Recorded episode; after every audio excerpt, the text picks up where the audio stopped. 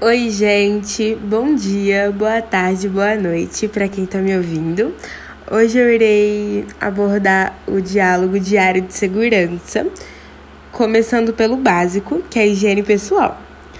Porque o uso de higiene pessoal é necessário para prevenções de problemas como exposições com bactérias, poeiras e entre outros riscos de contaminação. Por isso é extremamente importante abordar esse diálogo.